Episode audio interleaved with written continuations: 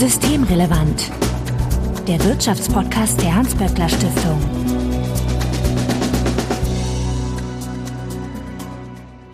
Heute ist Dienstag, der 18. Januar 2022. Willkommen zur 88. Ausgabe von Systemrelevant. Sebastian Dolin, ich grüße dich. Hallo Marco. Du bist der Direktor des Instituts für Makroökonomie und Konjunkturforschung, bekannt als IMK bei der Hans-Böckler-Stiftung und du schuldest mir jetzt einen Schnaps.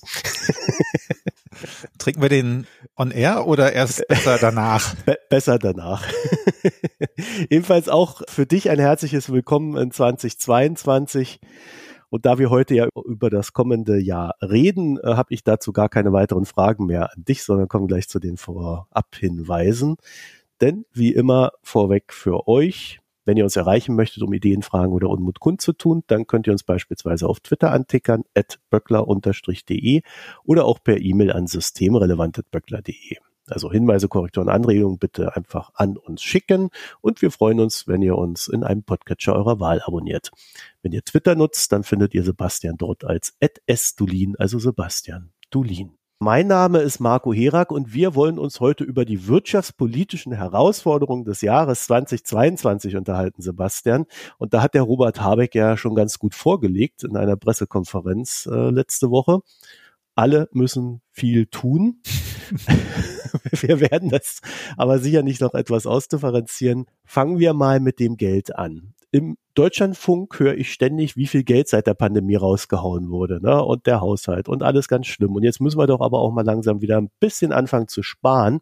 Ne? Also da schwingt immer so ein böses Ende mit, dass wenn wir uns jetzt nicht langsam mal mäßigen. Deswegen 2022 ist das jetzt das Jahr des großen Sparens? Nee, weder von dem, was, glaube ich, notwendig ist, noch von dem, was äh, die Ampelregierung oder die Ampelkoalition da jetzt so angelegt hat, in dem, was sie angekündigt hat. Ich fange mal an bei der Frage, was notwendig ist. Natürlich ist relativ viel Geld jetzt ausgegeben worden zur Stabilisierung in der Corona-Krise.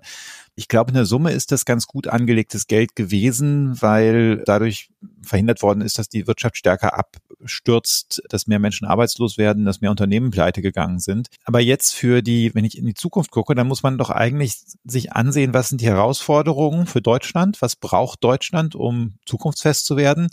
Und da muss man gucken, was man dafür machen muss. Und aus unserer Sicht sind die großen Herausforderungen, wir stehen am Beginn von einer Dekarbonisierungsphase. Also das Ziel ist ja bis Mitte des Jahrhunderts vollkommen CO2-neutral zu werden für die deutsche Wirtschaft. Und da muss sehr, sehr viel für umgebaut werden. Gleichzeitig haben wir, da haben wir ganz oft schon drüber gesprochen, jetzt relativ lange unsere öffentliche Infrastruktur vernachlässigt. Das sieht man daran, wenn Brücken gesperrt sind, wenn Schlaglöcher in der Straße sind, wenn die Züge nicht richtig fahren, wenn die Fenster aus den Schulgebäuden fallen und solche Sachen. Und wir haben natürlich so Herausforderungen wie Digitalisierung und Demografie. Und für all das, da muss man jetzt gewisse Vorkehrungen treffen. Und da gibt es verschiedene Schätzungen für. Da haben wir auch häufiger drüber gesprochen. Vor zwei Jahren hatte das IMK ja mit dem Institut der deutschen Wirtschaft zusammen mal so eine Aufstellung gemacht, was, was brauchen wir bei traditioneller Infrastruktur und äh, frühkindlicher Bildung und sowas. Und wir waren auf 457 Milliarden über zehn Jahre dabei gekommen. Aber da fehlten noch ein paar Dinge, nämlich damals gab es noch ein anderes Klimaziel. Damals hatte die EU noch gesagt, bis 2030 wollen wir den CO2-Ausstoß um 40 Prozent reduzieren. Und das Ziel ist jetzt angespitzt worden und das soll jetzt 55 Prozent sein. Und das ist schon nochmal ein ganzes Stück mehr. Das heißt, da muss mehr Geld für ausgegeben werden. Und wir hatten auch tatsächlich in unserer Schätzung bestimmte Kosten der Dekarbonisierung nicht drin. Also wir hatten traditionelle Investitionen drin, aber wenn man jetzt unsere Industrie auch in ein postfossiles Zeitalter rüber retten will, muss man wahrscheinlich da gewisse Produktionssubventionen eine Zeit lang bezahlen für neue Technologien. Das kostet auch nochmal Geld. Und wenn man das jetzt alles so zusammenrechnet, dann sind wir irgendwo wahrscheinlich bei 600 bis 800 Milliarden an Bedarfen für Investitionen und Dekarbonisierung, die der Staat über die nächsten zehn Jahre aufbringen und zahlen muss. Und da muss man jetzt einsteigen und das zeigt dann schon, naja, also so richtig mit insgesamt weniger ausgeben kommt man wahrscheinlich nicht dahin. Ich glaube, was halt bei dem Thema auch nicht ganz unwichtig ist, ist, wenn man jetzt beginnt, dieses Geld auszugeben, dann ist auch ganz klar, das ist Geld, was man auch schon hätte eher ausgeben können und vielleicht auch sollen. Also das ist jetzt nicht unbedingt Geld, was wir sparen würden, wenn wir es nicht ausgeben, sondern wir potenzieren nur unsere Probleme hinten raus. Ne? Ja, der, der Punkt ist ja, dass wenn ich das Geld später ausgebe, wird es möglicherweise teurer. Also eigentlich, wir, sehen es jetzt schon, wir haben gewisse Engpässe beim Bau bei bestimmten Dingen und äh, wenn man jetzt einen Teil des, dieser Investitionen früher gemacht hätte in den Jahren, wo man mehr freie Kapazitäten hatte, dann wäre das wahrscheinlich in der Summe billiger gewesen. Desto länger man wartet, desto mehr CO2 stößt man bis dahin noch aus und das muss man hinterher wieder auffangen und eine, eine ganz schnelle Umstellung der Technologien ist immer teurer, als wenn man das so ein bisschen graduell macht. Was man ja dann auch an den Brücken gerade sieht, da kam doch letzte Woche erst die Nachricht, 400 statt 200 Brücken mussten da in gewisser Regelmäßigkeit saniert werden. Ne? Ja, wahrscheinlich. Das ist ja auch beim, im Grunde beim Dach, beim Haus so. Wenn eine Dachpfanne fehlt, das kann ja vielleicht der, der Dachdecker in einer Stunde machen, aber wenn dann das Wasser reingelaufen ist und der Dachstuhl verfault ist, dann wird's halt richtig teuer. Okay, also wir müssen Geld ausgeben, um Geld zu sparen, was ja so ein bisschen kontraintuitiv klingt. Dann haben wir ja noch dieses schöne Thema äh, Schuldenbremse, die ja irgendwie dann nicht abgeschafft wird, aber wo man bei der Ampel zumindest den Willen verspürt, so einen gewissen kreativen Finanzierungsspielraum zu nutzen. Ne? Also da, da gab es ja auch in den sozialen Medien eine, eine, Diskussion drüber, ob jetzt eigentlich das, was da passiert, nur eine Fortsetzung ist von dem, was, was Schäuble früher auch schon gemacht hat, also möglichst wenig Kredite aufzunehmen und auch dann zu wenig zu investieren. Und tatsächlich ist halt in dem Koalitionsvertrag angelegt, dass man ziemlich viel zusätzliche Kredite aufnehmen kann die nächsten vier Jahre. Da gibt es so eine Reihe von Dingen, die sind für den nicht so informierten Leser, die Leserin, die sehen das vielleicht gar nicht, aber da, da sind echt ziemlich dicke Dinger drin. Die sind, ja, muss man, kann man sich drüber streiten, ob es da Verfassungsprobleme mitgibt oder Probleme mit dem Grundgesetz. Da hat die Union ja schon angekündigt, dass sie möglicherweise nach Karlsruhe gehen würde. Aber ähm, grundsätzlich sind da echt ganz schön große Volumina drin. Also wir kommen wenn man das alles zusammenrechnet, auf eine Größenordnung, die durchaus 200 Milliarden für diese Legislaturperiode sein könnte. Also zusätzliche Kredite, Ausgaben, jenseits dessen, was man so bei der bisherigen Anwendung der Schuldenbremse und der Verwendung von, von öffentlichen Unternehmen ähm, hätte leihen können. Aber die Politik muss ja auch so ein bisschen an die Zukunft denken. Ne? Also die Transformation, über die wir da sprechen, die wird ja auch noch, naja, in 2024 oder 2030 Geld kosten. Also man muss ja schon so eine Balance auch wahren dann. Ne? Ja, und ich meine, das ist genau das Problem. Wir haben jetzt ein paar Dinge bei dabei. Also vielleicht reden wir da einmal ganz kurz drüber. Was die Koalition, eine der Sachen, die sich vorstellen, ist eben, dass man, das haben sie jetzt auch schon gemacht, 60 Milliarden an nicht genutzter Kreditermächtigung aus dem Jahr 2021 in den Energie- und Klimafonds geschoben. Also es war aus, aus den, aus den Corona-Paketen. Und dieses Geld wollen sie jetzt die nächsten Jahre ausgeben das ist schon mal, ja, ist einfach schon mal relativ viel. Das sind ja fast zwei Prozent des Bruttoinlandsproduktes, äh, die man sich da einfach jetzt als, als Reserve reingeschoben hat. Und jetzt haben sie schon angekündigt, dass sie sowas ähnliches auch für 2022 machen wollen. Also 2022 ist ja auch noch ein Jahr, wo wegen der Corona-Pandemie die Schuldenbremse noch nicht wieder greift. Das heißt, da kann man eigentlich auch noch mehr Kredite aufnehmen. Und da ist schon angekündigt worden, da denken sie auch oder prüfen sie auch, wie man den EKF jetzt nochmal damit wieder aufstocken kann keine Ahnung, an wie viel da die Koalition gedacht hat, aber wenn man dann nochmal 60 Milliarden nimmt, dann hätte man schon 120 Milliarden so als, als Reserven für die nächsten Jahre. Aber, weil du richtig gesagt hast, wenn man das jetzt diese Legislaturperiode ausgibt, dann kann ich das nicht nochmal in der nächsten Legislaturperiode machen. Also klar, ich könnte, wenn dann eine neue Pandemie kommt oder was auch immer, dann könnte man wieder diesen Trick machen. Aber wir hoffen ja mal, dass wir ein paar Jahre ohne solche Katastrophen durchkommen und dann fehlt eben dieses Geld für die nächste Legislaturperiode. Da ist es dann nicht, oder was heißt nicht, das Geld fehlt, da ist dann der Spielraum eben nicht da, das so zu machen. Das ist nach unserer Analyse tatsächlich ein kleines Problem. Also so gut das ist, dass man jetzt da auch ordentlich investiert. Wir haben, da haben wir auch hier auf dem Podcast schon häufiger darüber gesprochen, wir haben ja das Problem, dass wir in bestimmten Bereichen nicht die Kapazitäten haben. Wir haben bei den Kommunen nicht die Planungskapazitäten. Wir haben bei einigen der Unternehmen nicht die, die Kapazitäten, jetzt so viel zu bauen, wie da gerne gewünscht ist. Und die Unternehmen und auch die Kommunen, die werden ihre, ihre Kapazitäten nur dann ausweiten, wenn sie sicher sein können, dass das über einen längeren Zeitraum so geht also dass da investiert wird. Weil ich stelle jetzt nicht jemanden ein, den ich nur ein Jahr lang brauche. Also insbesondere, wenn ich den noch schulen muss oder ausbilden muss. Mhm. Und da ist das eben ein bisschen blöd, dass wir nicht wissen, wie es nach ja, 2025 dann weitergeht. Okay, also äh, dazu kannst du auch noch gar nichts sagen. Das äh, äh wird einfach noch nicht verhandeln momentan. Nee, das steht natürlich, also klar, die Koalition kann nicht sagen, kann ja keinen Haushalt machen für 2026 oder sowas, dann ist sie vielleicht gar nicht mehr an der Regierung. Aber was wir immer gesagt haben, auch mit dem IW zusammen vor zwei Jahren, man sollte am besten einen zehnjährigen Planungshorizont haben. Also sagen, das und das sind die Projekte, die wir jetzt oder ungefähr die Sachen, die wir in zehn Jahren machen wollen. Und da haben wir eine Finanzierung. Und schon die letzte Regierung, die Große Koalition, hat ja mit Olaf Scholz als Finanzminister dann ganz oft die Mittel, die da waren, die sich irgendwie ergeben haben, für mehr Investitionen ausgegeben. Das ist kurzfristig ganz schön, weil man immer jedes Jahr ein bisschen mehr ausgeben konnte.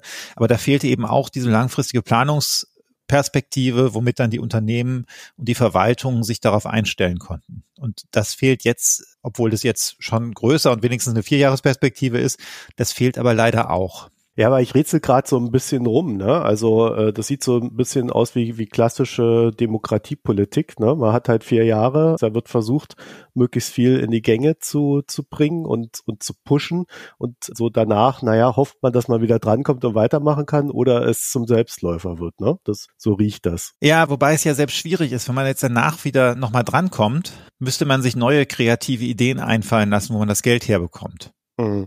Also es ist, es ist so ein bisschen, ja, zum Teil ist das natürlich in der Demokratie inhärent, dass, dass man nicht so einen langen Planungshorizont hat. Aber zum Teil liegt es auch einfach daran, dass wir diese Schuldenbremse in der Art in der Grundgesetz haben und das jetzt eben probiert wird, die Flexibilität zu nutzen, die die hat. Eine Lösung könnte ja sein, und das habt ihr ja auch prognostiziert, dass es ab 22 jetzt rapide bergauf geht mit der Wirtschaft und dann natürlich auch darüber hinaus und äh, dadurch dann sich äh, ganz viele Spielräume wieder äh, ergeben. Da bleibt ihr jetzt auch dabei. Ne? Wir haben jetzt, wir haben jetzt gerade so eine schwierige Phase, aber die Prognose steht noch für 2022. Genau, also wir haben die jetzt nicht angefasst. Wir haben ja vor Weihnachten unsere Prognose veröffentlicht. Äh, das machen wir viermal im Jahr. Aber ich würde jetzt auch im Moment dabei bleiben. Also die, wir, wir gehen jetzt von, wir gehen von viereinhalb Prozent Wirtschaftswachstum im laufenden Jahr aus. Und wir hatten schon in der Prognose zu Weihnachten drin, dass Omikron ähm, die Wirtschaftsaktivität über den Winter ausbremsen wird. Jetzt ist die Frage, wie, wie stark das kommt. Das Statistische Bundesamt des Staates hat ja letzte Woche bei den BIP-Zahlen aus dem vergangenen Jahr gesagt, äh, sie sehen ein Minus von 0,5 bis 1 Prozent im vierten Quartal. Das hatten wir bislang noch nicht gesehen und äh, ich bin mir auch nicht sicher, ob das am Ende so bleibt, weil die Unternehmensumfragen deuten eigentlich auf ein bisschen weniger Minus hin. Aber ja, so oder so, wir in unserer Analyse trifft halt die Omikron-Welle bislang die Wirtschaft nicht so wie die Welle davor also auch im letzten Winter. Und darum glauben wir, dass der Rückgang oder der Dämpfer kleiner sein wird. Und dann rechnen wir halt damit, dass im Laufe des Jahres diese Lieferkettenprobleme, über die wir auch schon mal gesprochen haben, dass die sich langsam lösen.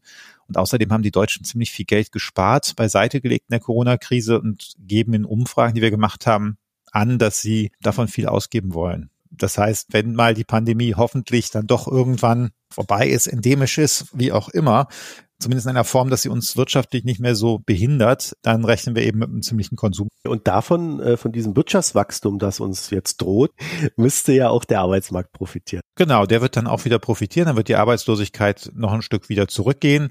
Ich meine, ganz so schlimm sieht's ja am Arbeitsmarkt zurzeit auch gar nicht aus, muss man mal ehrlich sein. Also wir haben noch recht viel Kurzarbeit, aber wir haben jetzt nicht einen massiven Anstieg von Arbeitslosigkeit, wie das einige Anfang 2020 befürchtet hatten, als Corona kam. Also das ist ja alles einigermaßen im Rahmen und ja, viel wird jetzt dadurch passieren im laufenden Jahr von dem Wachstum, dass eben die Kurzarbeit zurückgefahren wird, aber ein Teil eben dann auch, dass Beschäftigung wieder ausgeweitet wird. Und die Maßnahmen beim Kurzarbeitergeld, wird man die dann nochmal verlängern müssen? Ich wäre da jetzt skeptisch. Ich glaube, dass da, ja, vielleicht wird man irgendwie nochmal was verlängern, aber man geht ja inzwischen auch schon da dran, dass man nicht mehr ganz so großzügig ist, wie man am Anfang war. Das macht auch Sinn, weil wir zum Teil ja jetzt auch Kurzarbeit haben, die auf Managementfehler zurückgeht, wo die Unternehmen durchaus auch selber ein bisschen mehr dazu beitragen könnten. Also ich denke jetzt an die Automobilindustrie, die dicke Gewinne macht, die aber zu wenige Halbleiter bestellt hat oder gekauft hat am Anfang, jetzt keine kriegt und deshalb zu wenig produziert. Also das sind so Bereiche, wo man sich dann fragen muss, wie lange man die noch vollständig dadurch subventioniert. Zumal die ja wahrscheinlich auch nicht so die, die, die Leute raussetzen würden, wenn sie wissen, die haben ja volle Auftragsbücher und die Halbleiter kommen bald wieder. Da ist es schon durchaus okay, jetzt ein bisschen auch nachzusteuern. Und das, das wird auch, denke ich, passieren. Ist es denn dann auch hilfreich, dass die Lohnschwelle für die Minijobs auf 520 Euro ansteigt? Ja, das ist aus unserer Sicht ein großer, großer Fehler und ein Problem äh, in diesem Koalitionsvertrag, denn alle seriösen Arbeitsmarktforscherinnen und Forscher, die ich so kenne, sagen, dass eigentlich der Minijob ein ziemlich schädliches Instrument ist, weil es Leute dazu bringt, in einer marginalen Teilzeit zu arbeiten, wo es oft keine Aufstiegsmöglichkeiten gibt, wo auch oft unter der Qualifikation gearbeitet wird. Diese Grenze zu erhöhen bedeutet halt, dass man, dass man da das leichter macht, da drinnen zu bleiben. Eigentlich brauchen wir was anderes. Eigentlich brauchen wir für die deutsche Wirtschaft, dass Arbeitskräftepotenzial stärker genutzt wird, weil das auch Frauen, die jetzt, die sind ja ganz oft in diesen Minijobs in der marginalen Beschäftigung, dass die auch mehr arbeiten, bessere Jobs bekommen und da geht das genau in die falsche Richtung. Also du hättest es lieber gesehen, dass die 450 Euro bleiben und dann durch den gestiegenen Mindestlohn wiederum die potenzielle Arbeitszeit für die Minijobs absinkt und dann in der nächsten Schleife dadurch der Anreiz höher ist, die Leute in richtige Lohnarbeit zu bringen. Also ich meine, das hätte man machen können, aber ehrlich gesagt, noch besser wäre natürlich gewesen, dass man die Minijobs einfach ganz abgeschafft hätte. Also okay, das ist aber illusorisch gewesen. Jetzt. Das ist illusorisch gewesen, klar, aber man, man muss sich mal fragen, dieses Argument der Verwaltungsvereinfachung, das sehe ich für einen Privathaushalt. Wenn man eine Haushaltshilfe einstellt, glaube ich, hat der Minijob eine gewisse Berechtigung, weil man sagt, Privathaushalte haben keine Lohnbuchhaltung und da ist es einfach sehr gut, so ein, so ein sehr einfaches Verfahren zu haben, um die Schwarzarbeit zu vermeiden. Aber bei den Unternehmen, die haben alle eine Lohnbuchhaltung. Es gibt eigentlich überhaupt gar keinen Grund, warum die auf Minijobs zurückgreifen müssen. Außer, dass, dass die hoffen, dass sie dann andere Flexibilität haben, die Leute schneller loswerden können oder wie wir in der Pandemie zum Teil gesehen haben, auch einfach die Arbeitszeit dann, dann reduzieren können und das im Grunde auf die Beschäftigten abwälzen können. Wir haben, ganz viele Sachen gesehen in der Pandemie, wo, wo es mit bei Minijobs einfach falsch läuft. Also auch Minijobs sind ja nicht äh, kurzarbeitsfähig gewesen. Das heißt, da war überhaupt keine Absicherung für die Beschäftigten dabei. Mhm. Und alles das sind natürlich Probleme. Und da wäre es eigentlich schön gewesen, wenn man das, das mal löst. Ist aber, denke ich, im Sinne der Ampelkoalition äh, eine völlig verständliche Lösung, die man da gefunden hat. Ne? Also das wurde einfach austariert zwischen denen. Klar, also am Ende, man kann das ja alles erklären, man muss es ja trotzdem nicht gut finden. Ne? Ja, natürlich. Was ich sehr spannend finde, ist, dass äh, vor lauter Freude über diese Ampel, über die wir jetzt schon mehrfach gesprochen haben, kaum über Europa gesprochen wurde. Ne? Also da gibt es so diverse Signale, was die da vielleicht vorhaben oder welche Richtung das gehen könnte. Also richtig weiß man eigentlich nicht, was die wollen und äh, vorhaben. Das ist halt insofern sonderbar, finde ich, als dass ja gerade durch Corona in, in Sachen Europa sehr viel angestoßen wurde. Ne? Wir reden immer wieder über die Finanzierung, da muss ja auch irgendwie weitergehen, die europäischen Hilfsprogramme. Hast du da eine Idee, in welche Richtung das gehen wird? Oder äh, du hast aber zumindest eine Meinung äh, sicherlich, in welche Richtung es gehen muss, ne? Also ich würde auch, wie du eben schon angesprochen hast, was wir bislang über die Europapolitik der Ampelkoalition wissen, das würde ich auch als Kompromiss der verschiedenen Ampelpositionen interpretieren. Also wir wissen ja, dass die Grünen zum Beispiel ein größeres Gewicht für Europa haben möchten und die FDP hat gesagt, sie möchte, dass diese, diese Aufbau- und Resilienzfazilität, also das Kernelement von, von dieser Strategie, den europäischen Wirtschaften nach Corona zu helfen, indem man gemeinsame Kredite aufnimmt auf europäischer Ebene, das in den Mitgliedstaaten investiert, da hat die FDP gesagt, das muss eben einmalig bleiben. Das soll dann eben auslaufen. Und bei den Grünen und bei der SPD gibt es gewisse Stimmen, die sagen, naja, das wäre eigentlich schön, ähm, darauf aufzubauen, weil wir dann endlich für die Eurozone auch sowas wie eine einheitliche oder zentrale Finanzpolitik bekommen könnten. Und was jetzt in dem Koalitionsvertrag drin steht, ist, dass diese Fazilität einmalig ist. Äh, nein, nicht einmalig ist, sondern dass die ausläuft, wie, wie geplant. Aber das bedeutet natürlich nicht, das habe ich mich versprochen, das bedeutet aber natürlich nicht, dass sie unbedingt einmalig sein muss, sondern man könnte natürlich sagen, die, die läuft aus, aber wir nehmen das als Modell für was anderes. Und da haben sie eben nichts zu gesagt bislang. Das Ähnliche gilt für die Fiskalregeln. Wir haben ja auch schon mehrfach darüber gesprochen, dass wir eigentlich eine Reform der Fiskalregeln brauchen. Mhm. Das wird auch auf europäischer Ebene diskutiert, weil der, der Abbaufahrt der Schulden, der da angelegt ist, ein Zwanzigstel von dem Abstand der Schuldenquote, die man gerade hat, zu den 60 Prozent aus dem Maastricht-Vertrag, pro Jahr. Das ist einfach zu viel für ein Land wie Italien.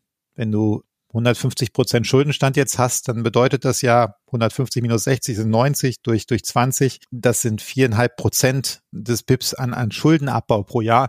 Das ist für ein Land wie Italien einfach nicht machbar. Und äh, da sind sich alle einig, dass da was gemacht werden muss. Die Frage ist jetzt, was man da macht. Und da sagt auch Christian Lindner und auch im Koalitionsvertrag steht dann immer irgendwie drin, ja, gibt da Flexibilitäten und an dem EU-Vertrag soll nicht gerüttelt werden. Nur damit hat man relativ viel Spielraum noch. Das kann halt heißen, ich ändere gar nichts oder ich ändere alles, was ich ändern kann, ohne diesen, den Vertrag anzupacken. Und da kann man sehr, sehr viel machen, wenn man, wenn man da weitergeht. Und ich, ich würde es halt interpretieren, auch als einen Kompromiss in der Ampel, dass sie sich bislang noch nicht festgelegt haben, öffentlich, was sie da tun werden. So ein bisschen wie bei der Schuldenbremse. Äh, Bremse. Man sagt, man fasst die Schuldenbremse nicht an, aber man nutzt alle Flexibilitäten. Und sowas ähnliches könnten wir dann vielleicht auch auf europäischer Ebene sehen. Also das ist tatsächlich so ein Feld, was sehr, sehr ungewiss ist und bleibt, was aber natürlich jetzt auch nicht sonderlich schön ist, ne? Weil irgendwie muss man ja auch da in die Zukunft planen. Klar, das stimmt schon. Und wir wissen natürlich auch nicht, was die Koalitionspartner jetzt mündlich noch irgendwann besprochen haben, was vielleicht nicht in dem Koalitionsvertrag drinnen steht. In den deutschen Debatten haben wir dann eher so das Thema EZB und die Zinspolitik. Äh, das war jetzt gerade just die Tage wieder äh, recht intensiv diskutiert. Da gibt's dann so lustige Chefökonomen von diversen Banken, die meinen, äh, reiche Leute würden die Inflation durch ihre Spar Rücklagen ausgleichen, was natürlich Quatsch ist, weil im Regelfall verdienen die so viel, äh, dass die halt einfach weniger sparen. Ja, ja, die sparen immer noch. Ihre Sparauflagen aufzehren. Ne? Jedenfalls, also diese Debatte ist in Deutschland immer wieder sehr intensiv und die EZB hat jetzt signalisiert, naja, wir bleiben eigentlich auf dem Pfad, dem wir gesagt haben, dass wir ihn gehen werden. Das heißt, äh, man sieht jetzt noch keine Zinserhöhungen am Horizont. Und ist natürlich dann die Frage, ob das richtig ist. Also was die EZB da bislang gemacht hat und auch was sie angekündigt hat, ist eigentlich richtig. Nämlich die EZB sagt, im Moment sieht sie vor allem Sonderfaktoren, die die Inflation treiben. Und da macht es keinen Sinn, die Zinsen deswegen jetzt zu erhöhen. Weil die Sonderfaktoren, das ist die Hoffnung, dass die von alleine wieder verschwinden. Sonderfaktoren sind zurzeit für Deutschland einmal noch die Mehrwertsteuersenkung, die temporäre im zweiten Halbjahr 2020, die dann dazu geführt hat, dass jetzt die gemessene Inflation im letzten halben Jahr nochmal etwas mehr als einen Prozentpunkt höher war. Dann haben wir Energiepreisanstiege, die einfach, selbst wenn sie jetzt sich einfach nur nicht mehr wiederholen, sondern die Energie teuer bleibt, dann läuft das aus der Inflationsrate raus. Und dann haben wir die Lieferkettenprobleme. Und all das treibt zurzeit halt schon die Teuerung. Und die EZB sagt halt, das, das finden wir richtig, dass sie das so sieht, dass das alles Sachen sind, wo sie eigentlich nichts gegen tun kann. Also sie kann jetzt natürlich die Zinsen erhöhen, ähm, aber davon gibt es auch nicht mehr Halbleiter. Ne? Also du bist nicht der Meinung, dass die EZB die russischen Gaslager füllen wird? Nee, ich glaube, dass die Zinserhöhung nicht die russischen Gaslager füllen würde. Nein, da, aber Spaß beiseite. Natürlich könnte man jetzt sagen, die EZB soll deswegen die Zinsen erhöhen und dann werden andere Sachen halt billiger. Nur man muss sich halt angucken, was der Mechanismus davon ist. Der Mechanismus ist ja, dass dann für alles weniger Nachfrage da ist, wir haben weniger Wachstum, weniger Beschäftigung und dann hofft man, dass das irgendwo anders Preise senkt. Sowas verursacht Kollateralschäden.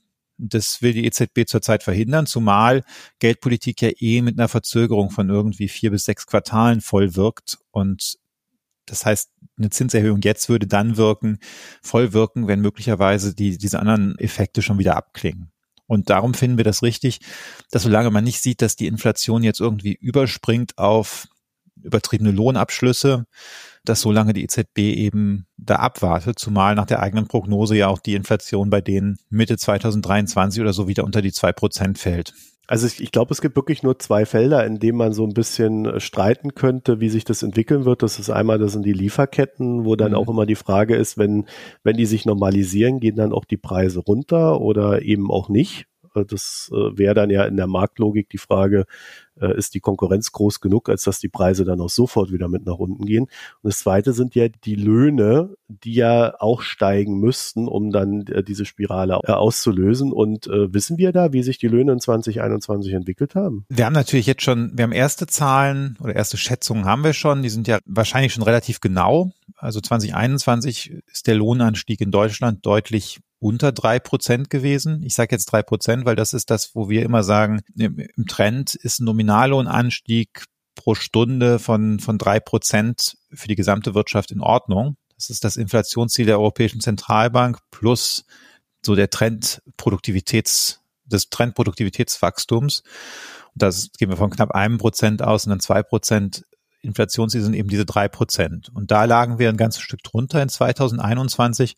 Und wir sehen da eine gewisse Beschleunigung 2022, weil da auch was nachgeholt wird. Wir hatten ja zum Beispiel jetzt auch in der Pandemie, Corona-Pandemie, paar Branchen wie der eine Metallabschluss, die ja im Grunde Nullrunden waren. Da ist nichts passiert. Das heißt, wir sehen da eine gewisse Beschleunigung 2022, aber wir sehen da jetzt nicht, dass das irgendwo so deutlich über drei Prozent gehen würde, dass das eine Gefahr für die Preisstabilität werden könnte. Da ist es dann mehr oder weniger auch ruhig oder halt im Rahmen dessen, was ja ohnehin sein müsste. Bleiben ja nur noch die Lieferketten, wo, auf die man wirklich einwirken könnte und wo man die Fragezeichen hat. Genau. Das, das ist natürlich klar. Da kann man sich jetzt drüber streiten. Die Automobilhersteller haben jetzt sehr wenig Rabatte gegeben, weil die haben volle, äh, also sie haben volle Auftragsbücher. Die Menschen möchten Autos haben und wer jetzt ein Auto haben möchte, das dringend haben möchte, ist dann eventuell auch bereit, ein bisschen mehr zu zahlen. Das sehen wir eben dann auch in den Preisen für Autos, in den Inflationszahlen. Klar, da kann man jetzt drüber diskutieren. Schaffen die es danach weiter durchzusetzen? Da würde ich jetzt sagen, ja, vielleicht noch einen Moment, aber wenn dann wieder genug Autos da sind und vielleicht freie Produktionskapazitäten bei, bei allen Herstellern, dann ist da schon auch die, die Konkurrenzsituation so, dass das sich, glaube ich, wieder ändert und wieder Rabatte vergeben werden. War ja in der Vergangenheit auch so. Es ist in der Vergangenheit ja eigentlich nie gelungen, dass einfach nur aus dem Stand bei bestehenden Kapazitäten, die ihre Preise hochgehalten haben. Wie stehst du denn zu diesem Begriff der grünen Inflation, der jetzt so aufgekommen ist? Ne? Also eine Inflation, die entsteht, weil wir Umweltmaßnahmen ergreifen, sei es durch CO2-Besteuerung, sei es durch äh, Rettet die Moore äh, Geldpolitik. Äh, also, ne, also wo man einfach Geld ausgibt, damit etwas sich verbessert und dadurch steigen aber auch die Preise für die Verbraucherinnen. Also in gewisser Weise werden wir natürlich einen Preiseffekt bekommen durch die Dekarbonisierung. Zumindest am Anfang. Was wir jetzt tun, ist, wir machen Energie ein bisschen teurer und hoffen dann, oder fossile Energie, und hoffen, dass dann eben mehr erneuerbare Energien produziert werden und wir damit dekarbonisieren.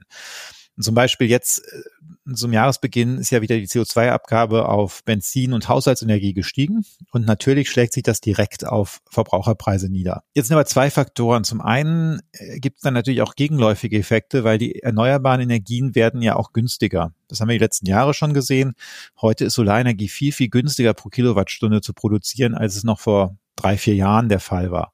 Das heißt, da gibt es technologischen Vorsprung oder technologischen Fortschritt, der möglicherweise auch wieder dämpfend wirkt. Und da muss man das Ganze mal ins, auch, auch ins Verhältnis setzen. Wir reden jetzt im vergangenen Jahr, als die CO2-Preise recht üppig angehoben worden sind, äh, also 2021, da haben wir von 0,3 Prozentpunkten der Inflation für Deutschland geredet. Ja, nur mal so zum Vergleich, wir waren jetzt bei fünf Prozent Inflation zuletzt. Ne? Und dieses Jahr ist es irgendwie 0,1 Prozentpunkt. Das heißt, die, die Größenordnung davon ist, ist nicht enorm. Aber natürlich, klar, muss man sich überlegen, was, was passiert, wenn das jedes Jahr draufkommt. Dann kann sich das schon summieren. Aber im Vergleich zu den Preisschwankungen, die wir durch fossile Energien sehen, ist das echt trivial. Also Robert Habeck hatte ja in seiner Pressekonferenz schon angedeutet, dass man da zumindest mal an die Hartz IV Sätze ran müsste, um solche Sachen zu kompensieren. Das war ja etwas, was die Ampel zumindest im Koalitionsvertrag tendenziell ausgeschlossen hatte. Ne? Ich glaube ehrlich gesagt nicht. Nicht? Also ich habe den Koalitionsvertrag da anders gelesen. Ich dachte da Sie hat zumindest nicht gesagt, wir erhöhen sie, was ja auch immer heißt. Dass ja, aber, aber ich glaube, dass da auch, da war ja eine Prüfung von dieser Klimaprämie drin. Ja. Also das, das, was du gerade sagst, widerspricht auch nicht unbedingt dem, was ich vorher gesagt habe. Ne? Also selbst wenn wir jetzt im Durchschnitt für alle Haushalte nur einen recht kleinen Effekt haben, trifft es natürlich die ärmeren Haushalte schon stärker. Mhm. Und da muss man dann schon gucken, wie man das auch einfach ausgleicht, weil die haben auch keine, die haben ja oft keine Ersparnis, die geben alles aus, was sie, was sie reinkriegen.